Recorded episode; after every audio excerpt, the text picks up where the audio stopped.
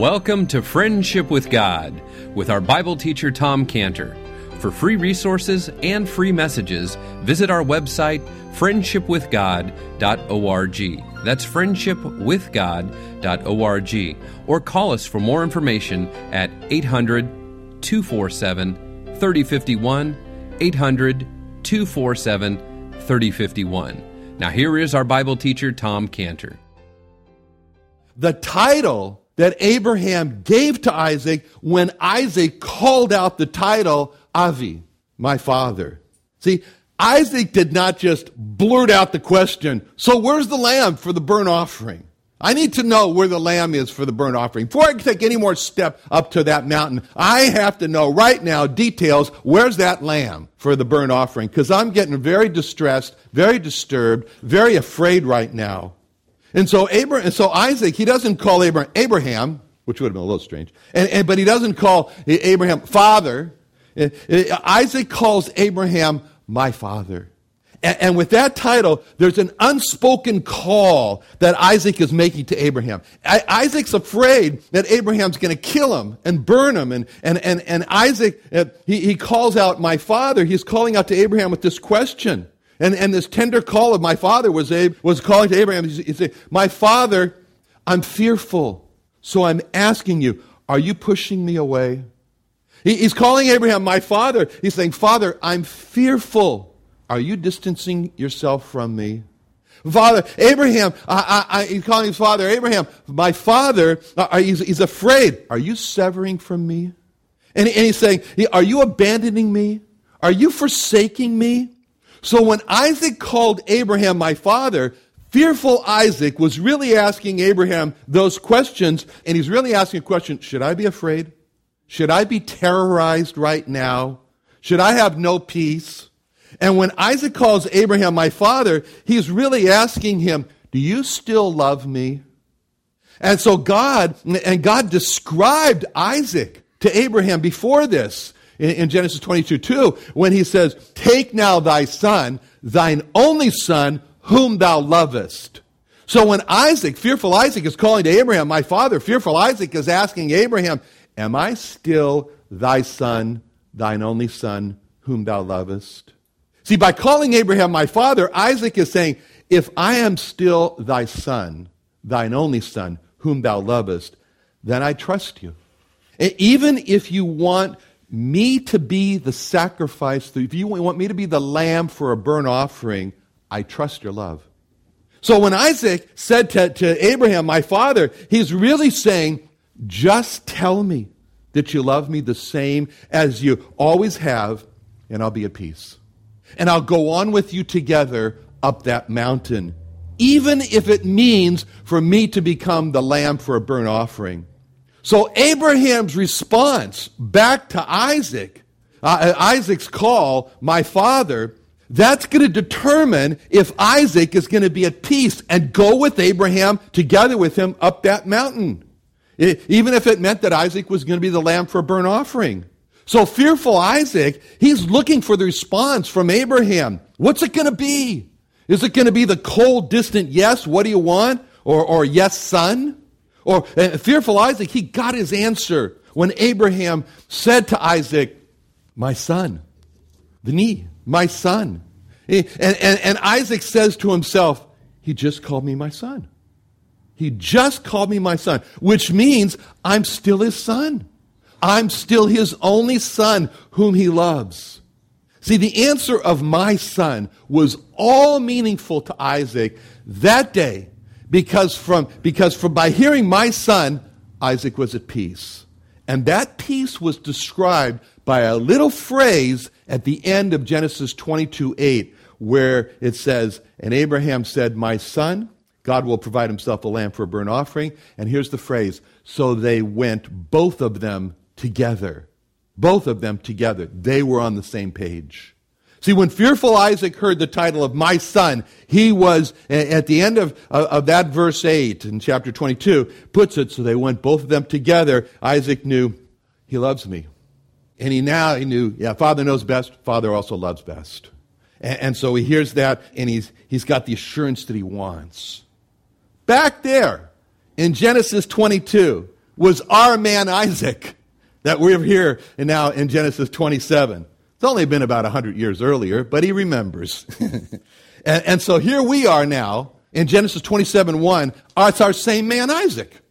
And, and it's our man Isaac in Genesis 27 1 who got all that meaning behind the term my son.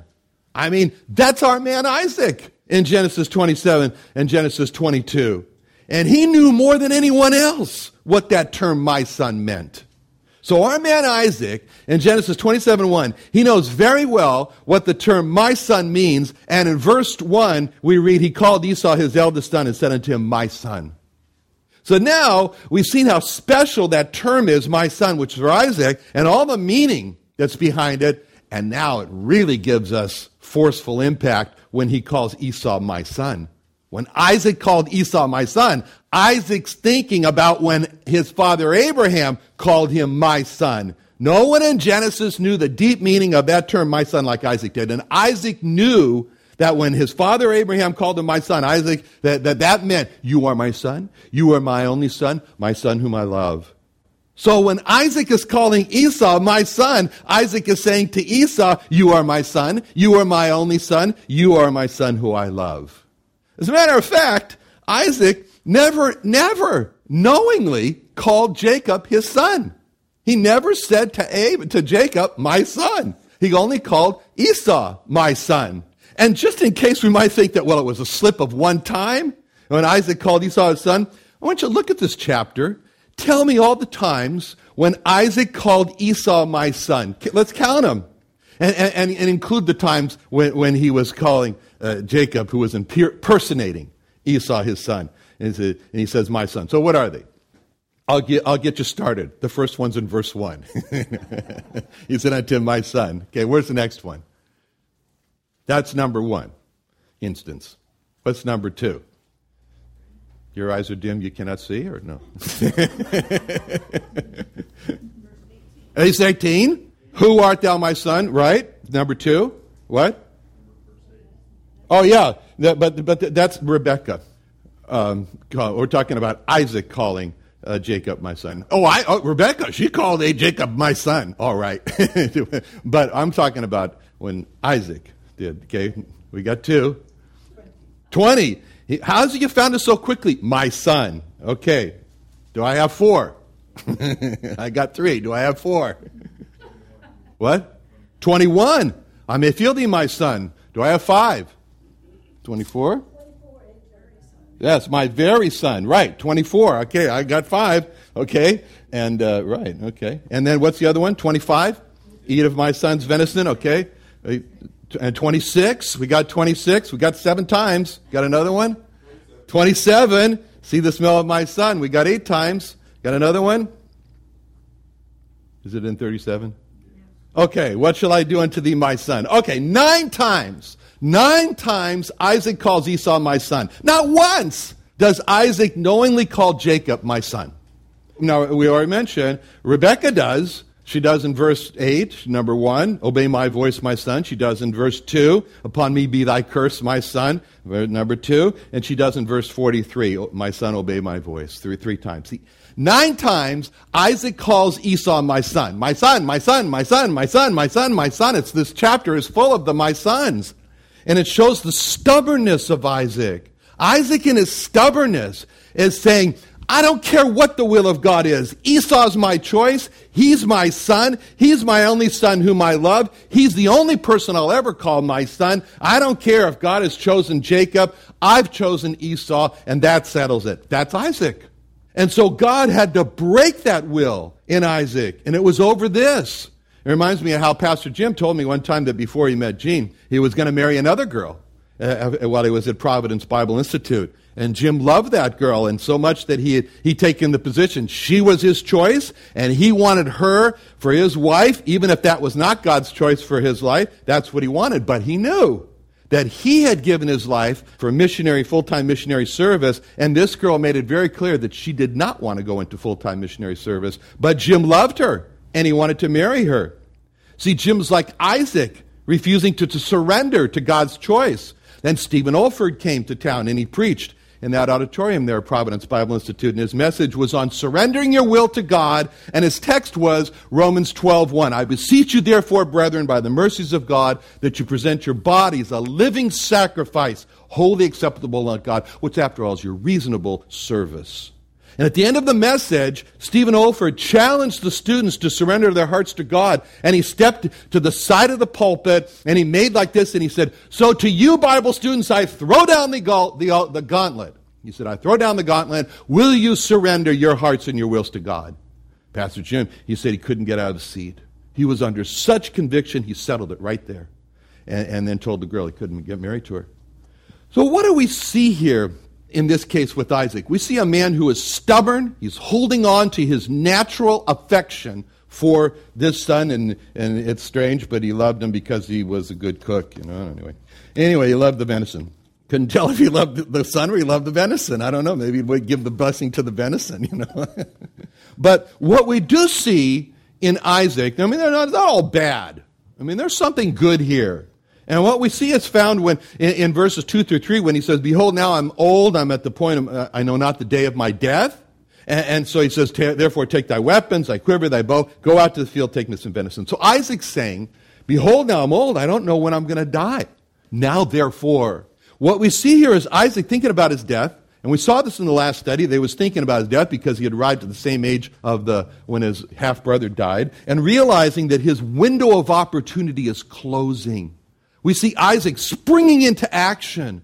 You know, it reminds us of what God told uh, Joshua in Joshua 13.1 when it says, Now Joshua was old and stricken in years, and the Lord said unto him, Thou art old and stricken in years, and there remaineth yet very much land to be possessed. I mean, we, you know, we ask people, you know, how do I look?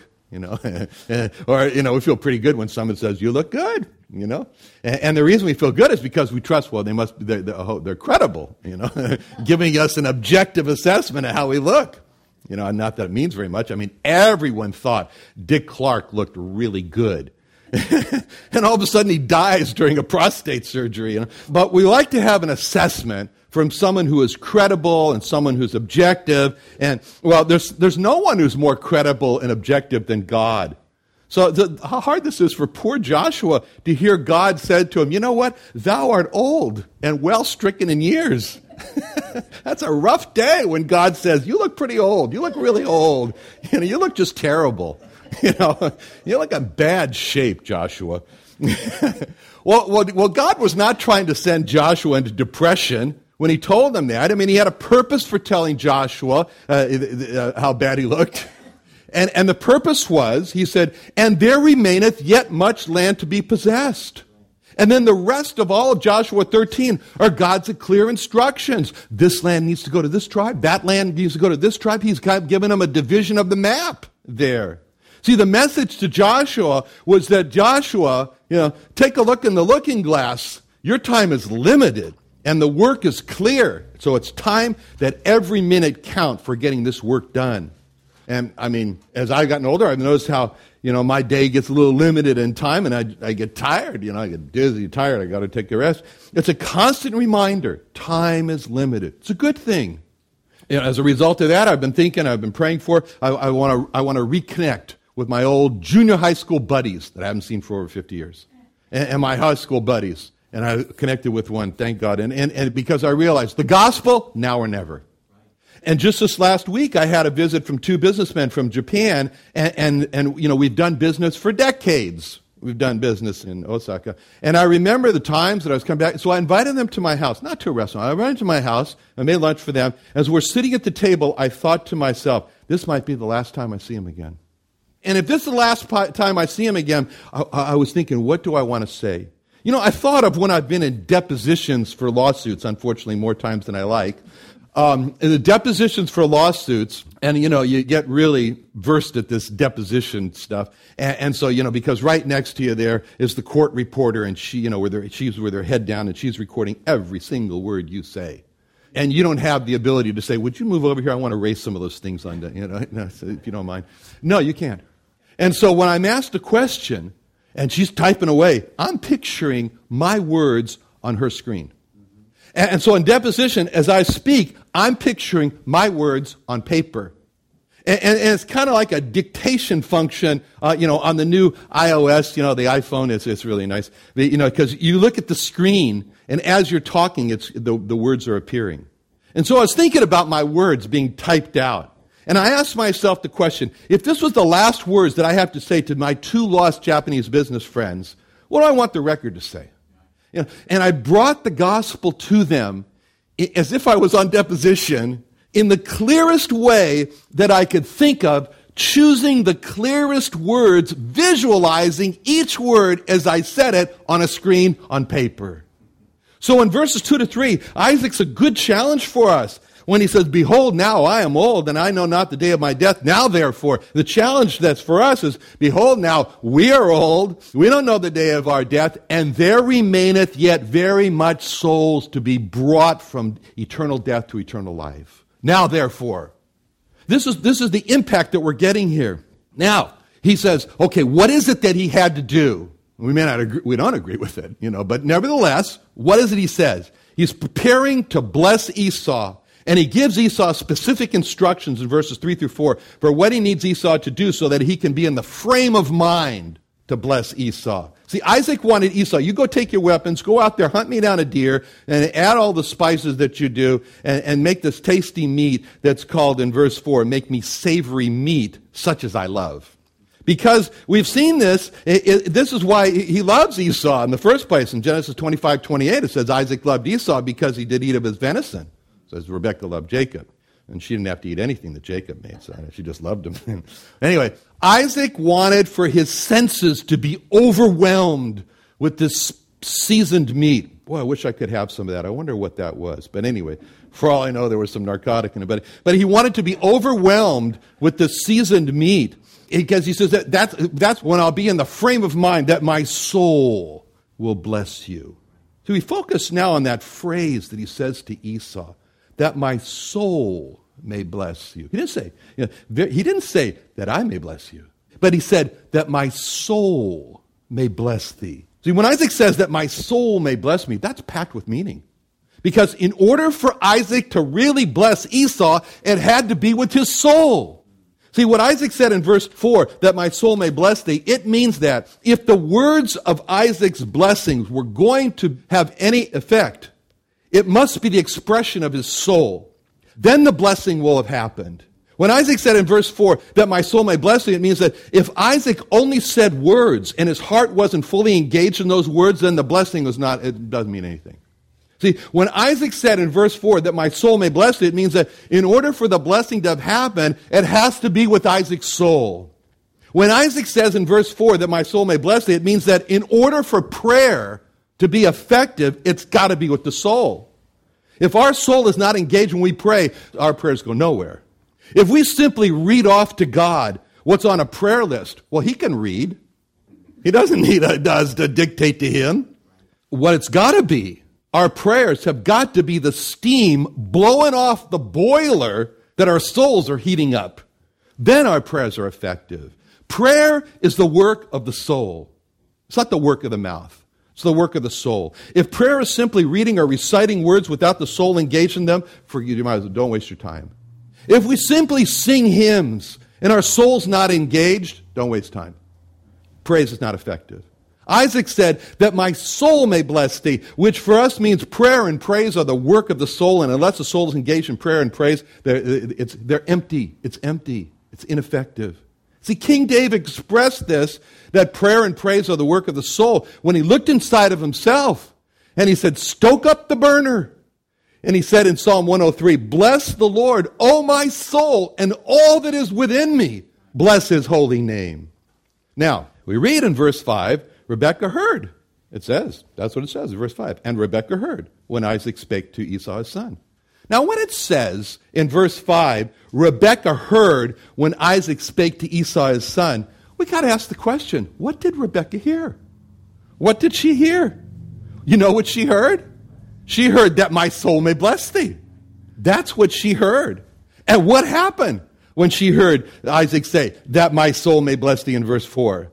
See, when Rebekah heard that Isaac say to Esau, that my soul what may bless thee, Rebekah says, Whoa, that's news to me. Isaac hadn't told Rebekah, he was no fool. He hadn't told Rebecca, uh, my, my soul's going to go bless Esau instead of Jacob. See, that's all. Rebecca's like, whoa, it's news to me. I had no idea my husband was going behind my back to get his soul to bless Esau instead of Jacob.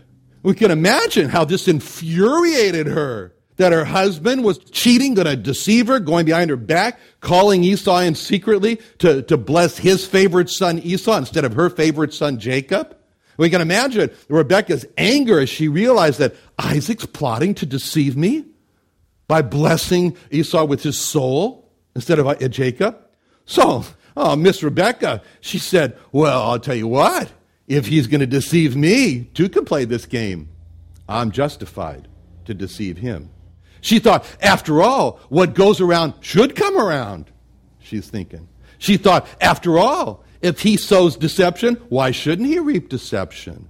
See, when Rebekah heard Isaac say in verse 4 that my soul may bless thee, she knew that that meant unless Isaac's soul blesses, there would be no blessing. She knew she could go marching right in there and force that blind Isaac, who depended on her for everything, and she could force him to not bless Esau and to bless Jacob instead.